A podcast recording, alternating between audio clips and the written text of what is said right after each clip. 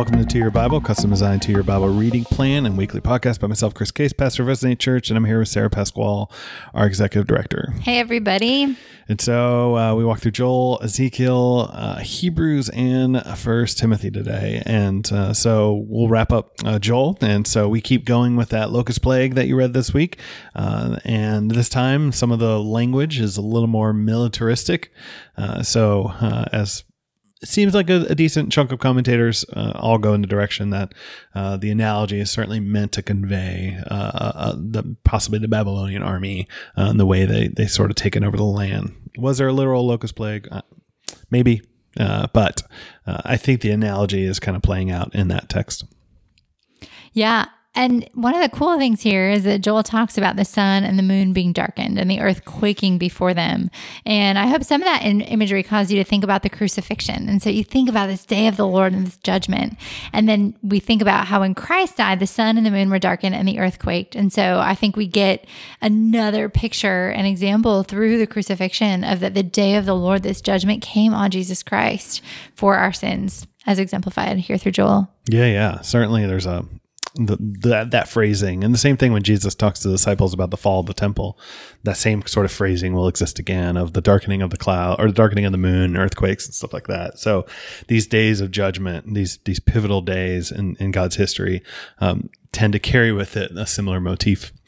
Uh, and then uh, as as before we kind of got the conversation around the locust plague and then a call to repentance in chapter one. We get the same thing in chapter 2 mm-hmm. the conversation around the locust plague, and then once again a plea to repent. That um, that that that to remember their their past actions, to humble themselves, uh, and return to the Lord. Uh, even though that's phrasing of like rend, don't just rend your garment, rend your heart. Like this grief should be internalized for you, not just the outward expression of it. Like it should hit your own seat of your emotions and and and you should feel this grief and so yeah it's such a good reminder in Joel, here of the goodness of God, his gracious, merciful, slow to anger, and full of steadfast love.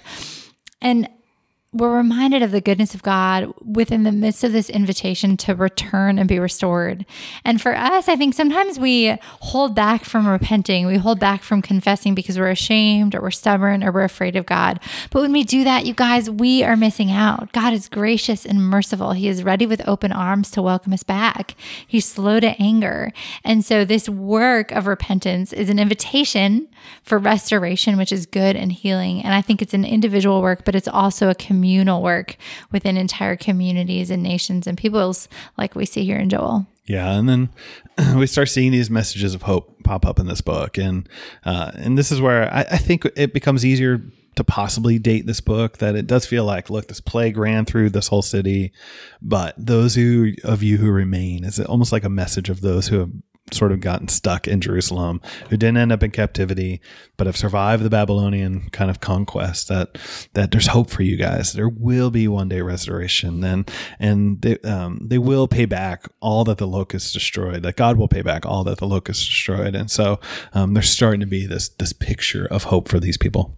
Yeah, something I've expressed before talking about the podcast that I struggle with is how much judgment and wrath we read about. But here we see so clearly that God's grace is greater than any sin. And this promise that we're given culminates in God being in the midst of Israel. And so, sure, we want to eat plenty and be satisfied, like it talks about with Israel, but our true restoration and joy and peace comes from the very presence of God with us, his people. And uh, then we hear this sort of phrasing around how, in some some point during this future restoration, that God is going to pour out a spirit on all flesh. And so uh, there's a, there's a language there that's not just talking about restoring Israel right after the Babylonian captivity. There's there's definitely a language there that is beyond that of of this unique shift that that's going to happen in history. The one that uh, Peter, if you remember back in Acts two, when Peter delivers his Pentecost message, set, points out this text in Joel like this. These are the last days. This is what Joel had talked about when a spirit suddenly is poured out, both in Jew and Gentile. Like, uh, and yeah, and before we go down deep dark holes of blood moons and stuff like that. Remember, like a good number of these signs ha- have been connected to the prophets in the past. Like some of the language around uh, the stars and the moon and earthquakes and stuff like that, like has just been connected to God's judgment. And so there are definitely books and ways that people will use that and hijack that to be like, well, that's all about the future. But but this is all language that did exist there. And not only that, but we we have historical record even from some of the uh, astrologers and stuff in Babylon that some of this stuff really did take place. And so um, we should remember that the audience is probably going to hear some of these things and and think of their own context. You know, I when it was reading this part about uh, God pouring out His Spirit and Pentecost and everything like that, I was just thinking of the Jews who'd read this for, you know, 550 years, more than that before it happened. Um, they were longing for it and reading about it and hoping for it, and yet here we are on the receiving end of the Spirit, um, and then we have been given this gospel of Jesus Christ that we can share with the ends of the earth. It's cool to think about how, our view of it versus the original readers and listeners to this message. And then God moves into some uh, trash talking of the nations, it feels like uh, Tyre and Sidon, some of the godless nations like Babylon and stuff like that. That God is sort of like, look, like I'm coming to destroy you guys. And I love that Joel even uses um, prophecy uh, language around uh, from Isaiah 2 and Micah 4, where it said, like, they will beat their uh, swords into plowshares and their spears into pruning hooks. Like, those, those two prophecies are dealing with, like, one day war will be no more and stuff like that. But here, Joel switches the analogy and says this to God's enemies. He said, beat your plowshare into swords or your pruning hooks and spear. Basically, God saying, like, look, go and arm up because I'm about to come and I'm about to, to destroy you guys. Uh, arm yourself, be ready because I'm about to let loose. And so um, it's interesting for Joel to take up those things and kind of use it in sort of God's trash talk here. And a huge portion of this judgment is focused on the fact that the people were practicing slavery and mistreatment of others. And so, one thing for us to see and acknowledge here is that God's grace can often include the defeat and judgment of those who have become his enemies by oppressing his creation, his image bearers. Yeah. And it, it sort of caps with this restoration of the land, this sort of finale. And it's interesting because Joel does bookend this book. We sort of saw the opening mm-hmm. where uh, it seemed like um, Israel thought they were about to get to enjoy this wine and it was snatched from from their hands. But then sort of it's finished with this idea of this, it'll be like mountains dripping with sweet wine. This, this sense of loss and grief has moved to, to kind of full, um, uh, reversal and, and, and, fruition. And so, um, and then Joel uses some Exodus images and stuff like that as well, kind of speaking to the deliverance of the people, I think. Yeah, but it's this reiteration of God dwelling with his people, and that's everything we'd ever want. Yep. Uh, final thoughts on Joel? So I think the more we read about the day of the Lord, not just in Joel, but throughout the prophets, the more it just seems so clear to me that there really is kind of just one distinction in the world those who are in Christ and those who are not. And so as we consider this terrifying and terrible judgment, um, Christians stand delivered because Christ took that judgment to the cross.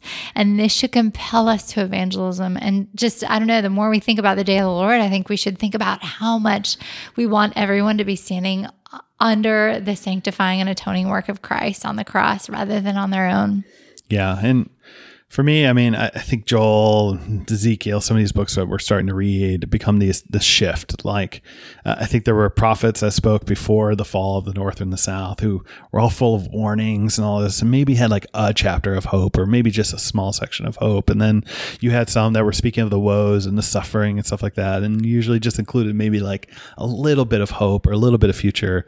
And now Joel and Ezekiel and some of these other prophets we're going to read start moving towards like, look, we've learned our lesson. Like we are in the situation now. Let's talk about hope. Let's talk about what's coming. And so, like half of Joel is is a future orientation of hope. And so, um, mm, yeah. we're, we're going to see a little bit of that shift. And Ezekiel's going to be like a third of the book is going to be kind of this future orientation. And so, um, just to just this sort of constant reminder. It's almost sort of like the gospel message through the prophets. Like there was sin, and it led us to death and isolation from God, and and that's where we were. But yet we have to remember that God hasn't abandoned. He's provided hope and He's provided salvation. He does not forget about His people. Mm. And so, yeah. Uh, and then we move into Ezekiel, uh, which will be in for several weeks because it's not a short one. Uh, but uh, this is a, a book that uh, it seems to be have been written um, so with the with the siege and the fall of Jerusalem and Judah, uh, it came in waves. It didn't just all happen at once, and there was um, at least a first wave of captives taken out to Babylon, and likely Ezekiel is one of those first group of captives and while uh, in Babylon, he sort of has this experience, this this this vision, and everything else around his job as a prophet, uh, and um, and so some of it's going to be about what's still happening in Judah. Some of it will be directed towards the the people in exile. All those sort of things, all in this book. There's there's kind of um, a, a, lot going on. Uh, it's interesting because Ezekiel himself uh, seems to have been a priest in training, uh, and this that plays into even the very opening of the book. Uh, and then what you'll find uh, is probably two different areas uh, that'll be kind of new uh, to kind of walk through.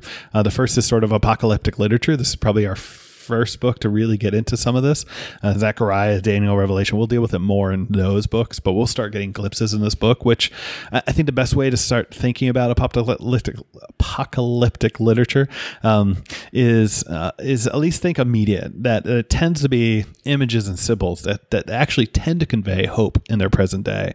Um, there's usually it feels sensational with their imagery, but it's actually meant to convey hope. And then um, and then there's a lot of prophetic theater in Ezekiel. We've seen seen a little bit of this in Jeremiah and others, but um, Ezekiel's going to have a lot of these sections that are like Ezekiel acting out the message that he's supposed to to, to convey. And so, um, even in this first week of reading, you saw this section where there was a bunch of little versions of that all in a row. Uh, and and lastly, as I said, I think back in Matthew, I think it's one of the the more quoted, at least when Jesus is teaching his parables, the more referenced uh, books in the Old Testament. And so, um, as we read, maybe maybe we'll highlight a few of those as we come across them. Yeah, it's interesting that it has so many tie-ins to the parallels of parables of Jesus because there's also one of the prophets with the fewest messianic, direct messianic mm-hmm. references. Of course, it will point us to our need for a savior like all scripture does but that's something to be aware of. And the purpose of the book is to restore god's glory before Israel who had rejected him and also so that the other nations could see while they were watching. And I just want to give a qualifier to those of you guys who are getting ready that I have found myself praying even today as I was studying Ezekiel, asking God to help me love this book because it's been hard for me and we're only a few chapters into it. And so, and I think it may continue to be hard with some of the other stuff. Yeah. Um, it's it, okay to ask for God to help you love his word. It's okay to struggle through some books. And I don't want to like, maybe you're not going to be that person, but if you are, it's okay. No, and it's okay. It has historically been that category. And, and, the the sort of rabbis, the, the Christian interpreters, everyone has sort of said like Ezekiel's just a hard book to interpret. And so if you get caught up in sections, do not worry about it and keep reading it through. Listen to the podcast. We'll try to give its best insight as we can. Um, and yeah, and so we open with Ezekiel in Babylon. Uh, so this is uh, a, a, prophet who is in uh, Babylon, that is not in his homeland. Um, and he's sitting along the river in Babylon on what seems like his 30th birthday, um, which would have been the year, if you were a priest, that you would be installed as a priest back home. And so uh, right then he has this vision, almost like an Isaiah kind of moment, where he has this vision. Yeah. So the things to know here is it really is setting up the scene for us that we're a few years into the exile. Uh, Ezekiel is near, but not directly in Babylon, and that he is a priest, which is important, like Chris just mentioned. Now, if you, uh, when you read chapter one, you're probably sitting there going, What is all of the stuff going on here? It feels super sensational. It feels uh, uh, out of this world. And in some ways, it should. Like, if you are to describe the glory of the Lord in some ways, it's going to sound out of this world and it should mm-hmm. there's nothing wrong with that and and there's mm-hmm. definitely moments in scripture where it definitely feels like that i think isaiah's description kind of falls in that same category where it's like well there's these animals all these eyes it's kind of stuff like that but at the same time if you were a Jewish person who had heard the Torah, who had heard First Kings, and heard these descriptions of the temple, and um, not only that, but knew a few things from Sinai and the tabernacle, there's almost no images in this first chapter that has not been talked about. And and for most of us probably don't even catch it because it's some of the most boring sections of scriptures like in first kings when they go into all the details that went into the building of the temple most of us read through it and we're like okay cool let's just keep moving. But we miss out things like like did you know that there there were wheels and axles and and basically it was like a chariot the the uh, place where the ark was in the temple. It was built that way. So first king 7 goes into from 30 to 36 goes into all these descriptions of the fact that there were wheels and rims and spokes and the hubs were all cast in a certain way. And and they had all these uh, uh, uh ways that that the that the the the ark could be movable, and not only that, but there stood uh, twelve oxen, where some were facing north, west, south, and east. Um, they had these these these panels with these animal faces like lions and oxens and cherubim, and so you have all this stuff, all this language that it should actually be mm-hmm. quite familiar. And there were uh, there were two statues of of cherubim in the, the Holy of Holies, plus the two that were on top of the ark. So there are four winged creatures that had wings touching. And so if you were in your Jewish mind, you'd be like, all this stuff sounds familiar. And all of it I know of the temple or the tabernacle or, or maybe Sinai at moments. And so these are the places where God dwells. And in this chapter, the place where God dwells is not this building that has just got destroyed or is about to be destroyed throughout the book of Ezekiel and temple. It it is cosmic. It it is it is out in Babylon where Marduk is God. Ezekiel's having this vision of God on his throne in a way that like is the temple, but in the sky. And so there's such a cosmic picture here for Ezekiel to, to go, okay, like what he's seeing is that God is not stuck in a destroyed rubble in Israel, but that God is sitting on the throne and he's the God of of this land as much as he's the God of of the Middle East or of Israel. Yeah. And what does Ezekiel do? But he falls on his face in worship. This yeah. is a pattern we see when people are confronted with the glory of God. Yeah. And, and just so you know, we'll see this imagery again in Daniel. Uh, we'll see it again in Revelation. There's, there's, there's a lot of callbacks uh, to this moment. Uh, but Ezekiel has this call and um, he has this and this is the sort of the dialogue happening in this vision moment that he's called the son of man a, a phrase you're going to run into plenty of times somewhere between 80 and 100 within this book um, and and I know we've already read through three of the Gospels, and there's a lot more to unpack with Son of Man related to Jesus. But here, simply interpreted as like the human one, the mortal one, the the the son of Adam. You you are human, and God is God. You don't have perspective. You are finite, um, and that's sort of I think what's being conveyed in the language here. So I wonder if the imagery that we're getting within this calm, with this vision, is important for Ezekiel. This is some somewhat conjecture too, but um, I just wonder if it's so he can really remember the call. It's it's worth remembering that Ezekiel, like the other prophets, has not done anything to earn this call, but God has chosen to appoint him because God is God.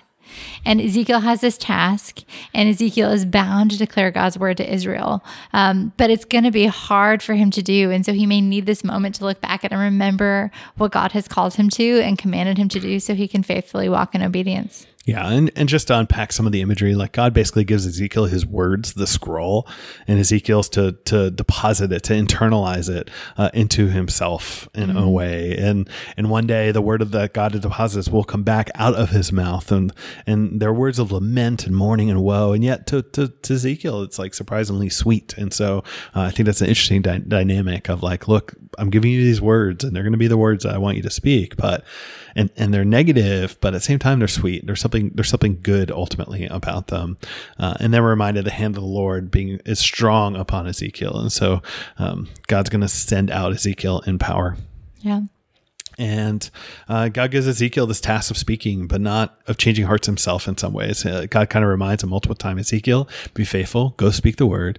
Don't worry about the results. I'll take care of that part. Just go and be faithful to speak it.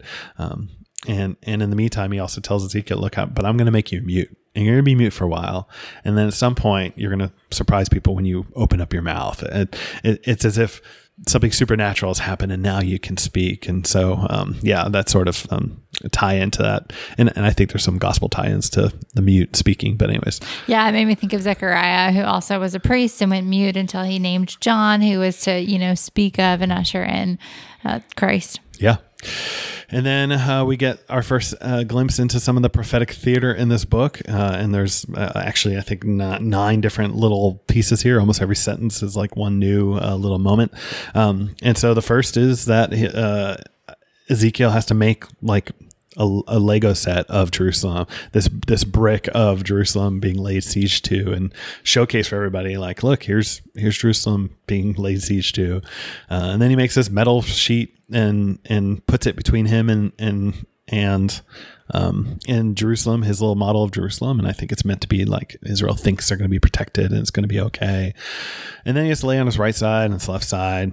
It's supposed to be representing sort of that that punishment, those years of punishment, um, whether it's 70 years in captivity or however long the 390s when it's supposed to represent.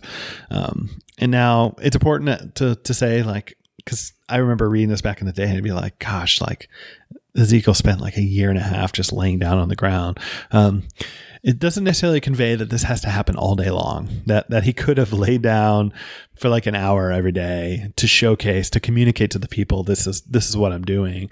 Um, because we also see that he also has to cook throughout the day and stuff like that. So who knows? But um, it is meant to showcase the, the punishment that Ezekiel then sort of is like God turning his face away to, to what's happening. There's a binding of Ezekiel like a scapegoat kind of tied into Israel's sin. Um, there's Ezekiel having to eat the bread like the people, like prisoners and those in captivity. Um, and he has to cook these cakes over excrement. And once again, that's a, just a picture of desperation, sort of a prisoner circumstance that Ezekiel's in. But then he's sort of like a priest. He's like, well, that's not entirely kosher, God. I'm not supposed to do that. And God's like, fine, I'll let you use cow dung instead of human dung. And so, um, yeah, but this picture of desperation, of, of, of hunger, um, and that's what's going to happen for the people.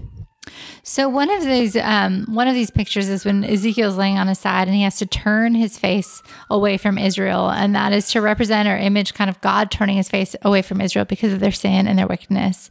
And then as you think about that, let's fast forward to the crucifixion, and this time we see God turning his face away again, but he's turning his face away from his one and only Son, who this you know filth that Ezekiel is representing here is the filth that Jesus bore in our place so that we could be restored to God. And then uh, we kind of keep going, uh, this time with hair. Uh, the, he shaves his head, and the hairs sort of represent the people of Jerusalem and the thousands of millions of hairs. Um, but there's also an imagery of dishonor and humiliation uh, that would have been part of head shaving. Uh, and then um, Ezekiel was to to basically destroy two thirds of the hair, whether by fire or by sword, um, and then uh, and then preserve a little bit of hair, but then take some more hair, throw it in air, and wave a sword around and kill some of it. And so um, it's sort of this picture that there will be Israel scattered. Some of those people will die, but there will always still be a remnant. And so there's sort of it's it's actually not the most complicated picture I think of all mm-hmm. the pictures we have in Scripture, uh, and and kind of the picture of what's going to happen for those that are still left behind in Judah. Yeah. And all this is happening uh, because it's judgment on idolatry. And it's interesting because this chapter six uh, includes a lot of what is said in Leviticus 26. Uh, Leviticus 26 is a warning of here's what's going to happen to you. Here are the consequences and how they're going to play out if you were to worship idols. And so all those things are almost reiterated in this chapter. Um, so once again, Ezekiel's not saying anything brand new. It just it's stuff that isn't the things we read the most. And so uh, he's calling back um, what God has already said. Yeah, he's kind of reiterating this judgment on the mountains, and then he'll talk about the lowlands next. Basically, there's not a place where you can hide from the judgment of God. There's not a place where you can go and be safe from his wrath. Yeah. Though, of course, for us as Christians, again, we, we do find that safety from his wrath through Christ himself. Yeah, and this chapter reminds them uh, in chapter seven that th- there's just going to be a bloodbath. There's a lot of accusations mm-hmm. of about Judah's pride, their violence, their their hope and wealth, uh, even sort of that that dagger statement. I feel like that it says their silver and gold are not able to deliver them in that day of the wrath of the Lord. They cannot satisfy their hunger or fill their stomachs with it, for it was the stumbling block of their iniquity. And so, um, as as a people of a nation that that has a little more subsistence and wealth and affluence, that's certainly a tough accusation. Yeah. So let's look at Hebrews uh, and First Timothy. And so in Hebrews, uh, we're picking up in chapter 12, uh, and the author starts with this competition analogy, I think, in this sort of games, this race. Uh, and um, in Greco Roman racing, like you would represent your city, you would represent the god of that city, the patron god. So uh, I think the author's kind of picking up on that idea of like, look, you represent Yahweh in the way you run your race. And just like even to this day, like Olympians would shave their body hair. Long distance runners would be willing to like just collapse across the finish line. Like, like as many have gone before us, go run your race, this race of life for Jesus and, and shed off anything that's going to keep you from being hindered in this race. And, um, and Jesus finished the race and as joy set before him, he, he crossed over not only to death, but, but to resurrection. And you too, you follower of Jesus are able to, to endure through death all the way to the other side. Yeah, I mean, we just hit on Hebrews 11. And so we see that we have generations and generations of Christ followers and of God-fearers who've been through it all, waiting and anticipating their homeland. And so, in the same way, following the vein of these others who've gone before us, let's lay aside the things that entangle us and the things that distract us, lay aside our sins and our failures, and run with this end goal of heaven in mind. And we do this every single day with endurance. Endurance is so important and we don't have to grow weary because Jesus went first as our example. Yeah. And and as in running this weight race, it may be hard, it may be difficult, it may make you weary, all this kind of stuff. And uh, the encouragement from from the author is don't grow weary. And we have one that's training us, and he's also like a good father. So he's like a coach, and he's like a good father in some ways. And um and, and I think of uh, just just to use the the Karate Kid analogy, I, I, think of that Mr. Miyagi kind of training Daniel, and like Daniel doesn't understand it. It's hard for him. Sometimes he's suffering, but but ultimately, Mr. Miyagi's teaching him these skills, even through his his kind of like sanding the floor and working hard days to go like look i am i'm developing you i'm disciplining your body and i'm creating and maturing you uh, for you to finish this race well and i think we we have that that picture of a coach but also a good father one just like a, a child or, or a father disciplines their child. And the, the role of disciplining your child is not just to punish. And punishment might be part of discipline, but but ultimately the idea of discipline is to shape and to mold and to mature uh, your child into the adulthood that they should. And and I think we get the same thing of God being a good father who's going to shape us. And there might be hard things that come our ways, and there might be difficulties and obstacles that that are in our lives, but they have a purpose. Even our suffering has a purpose to help us reach our finish line. So the encouragement is lift up your heads and and so therefore clear the path out of the way. Live in peace together. Keep striving for holiness. See that others finish the race. Don't let them get bitter along the way. And flee things like sexual immorality set yourself apart. Don't be led by your impulses yeah. Think about for a moment just the context of these readers. We can assume they were suffering incredibly. And under all that suffering, they may have been wondering, like, is this really worth it? Is Jesus really worth all the suffering and the punishment we're experiencing? Um, and they may have even thought some of that was because, from God because they were doing something wrong. Uh, but the author here is saying, You've been here before, you've suffered before, keep enduring, and remember that God is in this. Don't make it harder on yourself by sinning, but continue to model a life of obedience and and little by little, it's going to become more natural to you. And then we could sort of get the tale of two mountains and how much more, like if this crowd is a predominantly Jewish crowd, they're struggling with um, this this new sense of of what living under the gospel of Messiah Jesus looks like, and leaving behind some of their old ways tied into the law, the law, and and the way the law held him captive the author's playing out that that dilemma of like, look, we had this old mountain at Sinai. It was fear and dread and shame and terror, but this other one's like a celebration. Mount Sinai was in the desert, but Mount Zion's a city, the city of living, and there's there's dwelling, there's permanence, community. Mount Sinai was connected to heaven to earth, but Zion's bringing earth to heaven. It's it's connecting where God dwells with His people, and Mount Sinai was fear, and Moses had to go into God's presence. But Zion, we have innumerable angels, a festive gathering of the church, and all this sort of play out of this. Like we had a Moses as mediator, but Jesus, who was a much better medi- mediator. Fear and terror versus love and forgiveness, law versus grace, and old covenant versus a, a new covenant that's been ratified by God's Son. And so, um, yeah, you have all this play out that the, that this crowd would clearly go, "Whoa, Mount, Mount Zion sounds way way better than Mount Sinai ever did." And so that's that's meant to be the play out here of going like, "Look, come to this mountain. It is so much better." Yeah. And I love how you're saying so much better because this whole theme of this book is better, right? And so everything that we've read, this understanding of Jesus is better than all these things, means that unlike Sinai, God can be approached. Our sin is atoned for. And our future is not in the Jerusalem we can see, but in the Jerusalem that is to come. So it's kind of like what we even read about at the end of Joel today a heavenly city filled with people made new, a royal priesthood where all are free and worship the living God in perfect unity. And this is just, it's so cool the way it culminates in picturing this Mount Sinai versus Mount Zion. And then chapter 13 almost becomes uh, very much how uh, preachers often wrap up sermons, where it's like, let me get uh, to a few practical applications, but they're going to be a little bit uh, quick quick hits uh, and so maybe even a little disjointed. So the instructions like uh, and i love even the greek play on uh, language here. It's like have philadelphia and have philoxenia. Have have a love for brother and have a love for the stranger. And show hospitality. Show concern for the prisoners. Have healthy marriages. Don't be greedy. Trust in god's provision. Remember submit to your leaders especially those that are imitatable. And don't be led astray by false teachings around food and stuff like that. Like remember this world's not our home. So do good share what you have. And remember whatever i'm calling you to do I, have also walked in myself. And so that's sort of the, the culmination of those 19 verses towards the end. Yeah there's something there's a command to be free from the love of money and be content with what you have. And i'd never seen a connection before between that instruction and the promise of god's permanent presence. So in this verse or in this chapter, I guess it says that we are to be content with what we have because of God's presence. So next time you covet or wish you had something you don't have, respond with, Lord, you will not leave me or forsake me. And that is enough. Yeah. And so, and then we get a great benediction. I think it's one of my favorites. And mm-hmm. it's the God who lives in peace and, and, and, and, and not just the God that has blood and death, but he focuses on the resurrection too like this life in jesus. He's a good shepherd. He makes this eternal covenant and this death accomplished something eternal for you that can't be taken away this new covenant. And so may god equip you to go live all of this out.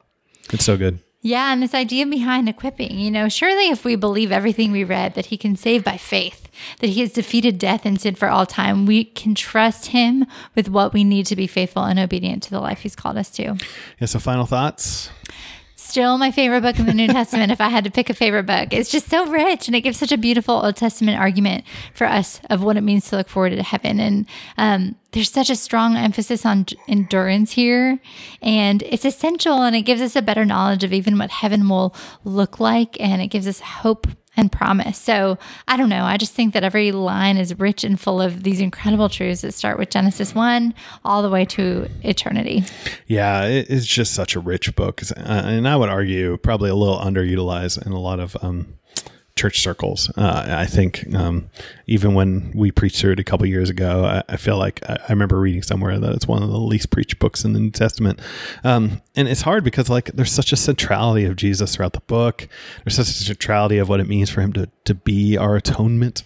Um, this idea that like I, I think just about everywhere in the world Christian or not, or um, all the different religious systems, even non religious systems, like everyone's looking to, in some ways, justify themselves. Like, some worldview that, that says I'm right or I'm okay, or I have purpose and significance. I can clear my conscience. Like my brokenness is fine. There, there's all these ways and and this book kind of lays it all out going here's why jesus is better than any of those other ways particularly the old testament way but any of those other ways of justification of, of being made right jesus is so much greater than that and and so um, it should just instill this sense of worship in your heart yeah i mean it's just everything that we've read and learned about jesus and this free gift of grace like learning what i know about other religions or even about like just self kind of worship and idolatry like why would you want to serve or worship any other god than this God. Yeah, there's so much more freedom. So, uh, First Timothy, uh, we pick up. Uh, this is not our first pastoral letter, because uh, I guess we got uh, Philemon back there, but um, a letter between uh, Paul and Timothy. And uh, this is likely after the end of Acts 28. And, and Paul has been in Rome, and Timothy has been sent to Ephesus. Uh, and Paul realizes he may not make it back to by Ephesus and decides to write a letter to Timothy, this young disciple of his. If you remember back in the day, Timothy had a Greek dad and a Jewish mother, and likely was grew up as a bit of an outsider, comes to faith, comes to follow Paul uh, through Paul's preaching, and um, likely is young, maybe a teenager, um, when he gets called uh, to to start being coming on missionary journeys and stuff with Paul and be discipled by Paul. And Timothy is now presiding in some way over the church in Ephesus, a big city and likely a pretty big church at this point. Um, and so pa- Paul's giving pastoral advice and care of mm. how to deal with erroneous teachings and encouraging Paul, Peter, and, or encouraging Timothy in his call and some of the pastoral situations that he's dealing with. And so, um, yeah. Yeah, one of the main focuses of this book is that not going to be a surprise to any of us, but that the gospel leads to holiness and practical, visible change in our lives. Yeah, and so it it has this great greeting. This sort of um, he calls Timothy his true child in his faith, and um, I always like that language. We actually have uh, some missionary partners uh, at Resonate, and um, the the younger one uh, came to faith through the older uh, missionary partner, and um, the the younger one always refers to him as his father and uh, and the older one to his son. It's very endearing, very much like, look, we are a spiritual family, father son together. Yeah, that stood out to me too. And it made me think of, well, first of all, what we know about Timothy is that his father is Greek. And so it's unlikely, I suppose, that his father is a believer. Um, so I feel like this is the answer to what we read in the Psalms about how God puts the lonely in families. Uh, God has given Timothy a father in Paul and given Paul a son in Timothy. Yeah. And then uh, there's some warnings about those who are going down roads of mythology and genealogies and um, prob- probably majoring in the minors as one of the phrases we call it, uh, like focusing on a bunch of things that are not as important. Uh, and and no matter what they are, and and we're not totally sure exactly what maybe what the the myths and genealogies that they're focusing on, but they're outside issues that seem to be dividing the church. And Paul's like, look, Timothy, make sure you focus on love, like uncontaminated self interest. Like those are those are worthless conversations that that seem to be carried on by these people who think they're experts on these things. But but you need to focus on what is central. And and yes, there's still room for like moral instruction. Maybe there's room for debate around like the morals and how they play out within the good news of Jesus. But but but be careful that that you don't go down these rabbit trails that are totally not worth it. Yeah, and I think it's easy for us to do too. It's easy for us to get fixated on things that we can call black and white and linear, and we forget the heart and the love behind the God we follow, and we make it about rules. Uh, but even these rules expose our need for our Savior. Um, but then speaking of rules, Paul sort of circles around being like, speaking of like morals and immorality, like I was the chief of them all, Timothy. Like you knew this, like, and, and Christ showed a tremendous amount of grace and mercy. Like, and, and I think Paul even has this perspective on himself to be like, know why Christ saved me? Like, I was the murderer. I was persecuting his church. I like I, I was enemy number one to the church at one point. But God, desiring to show just how merciful he can be, saved me. And so if he can save me, enemy number one of his people, he can save anyone. And so, um, and, and, then he moves on saying, Timothy, and now it like, this is your charge too. Like you're going to continue this and you're going to engage in warfare and hold, hold strong in the faith as, as you kind of take this baton. Yeah, there seems to be something kind of personal or intimate in the way Timothy or Paul talks about this with Timothy. Like they've had these personal questions before, and Paul saying, Timothy, you know me. You know what I've had to be saved from. You know the sin that I've walked in. And then he ties it back to what we uh, read further on and what we already read in the beginning of First Timothy is that Timothy's task is to wage the good warfare that comes from faith and a good conscience, which is made pure by Christ. So basically, he's saying it's not going to be easy, and you're going to see lots of people walk away but Paul says to him, I'm with you in it. Don't forget what you've been saved from. Yeah. Psalm 54. Yeah, so I think there's something really hopeful about the way David cries out for help. He prays for deliverance from a place of faith that he will be delivered. I think we can also pray in the same way at times, asking God for what we need with the faith and confidence that he will actually provide it. Yeah, and even the setting of the psalm and the opening line is given from uh, pretty much a straight quote from first 20, First Samuel twenty three, and yeah, it's it's it's David calling out to be vindicated that that these opponents are strangers, or ruthless, or enemies, and and he trusts in God to be faithful in this covenant faithfulness. Yeah.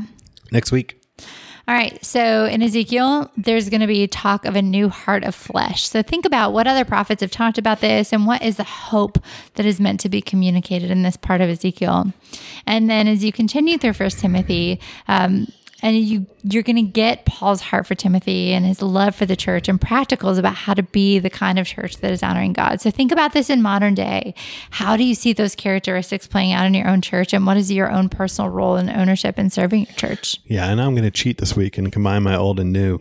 Um, Ezekiel is going to have a lot to say around the leaders of Judah and all the ways that the leaders, well, of Israel. I think uh, Ezekiel includes a lot of language where he actually combines Israel and Judah back together, and and just the shepherds, the leaders, and and and he's going to have these moments where he like sees the the priest or he sees the elders and all the all the things that are doing wrong, and a lot of his condemnation is going to be towards the leadership.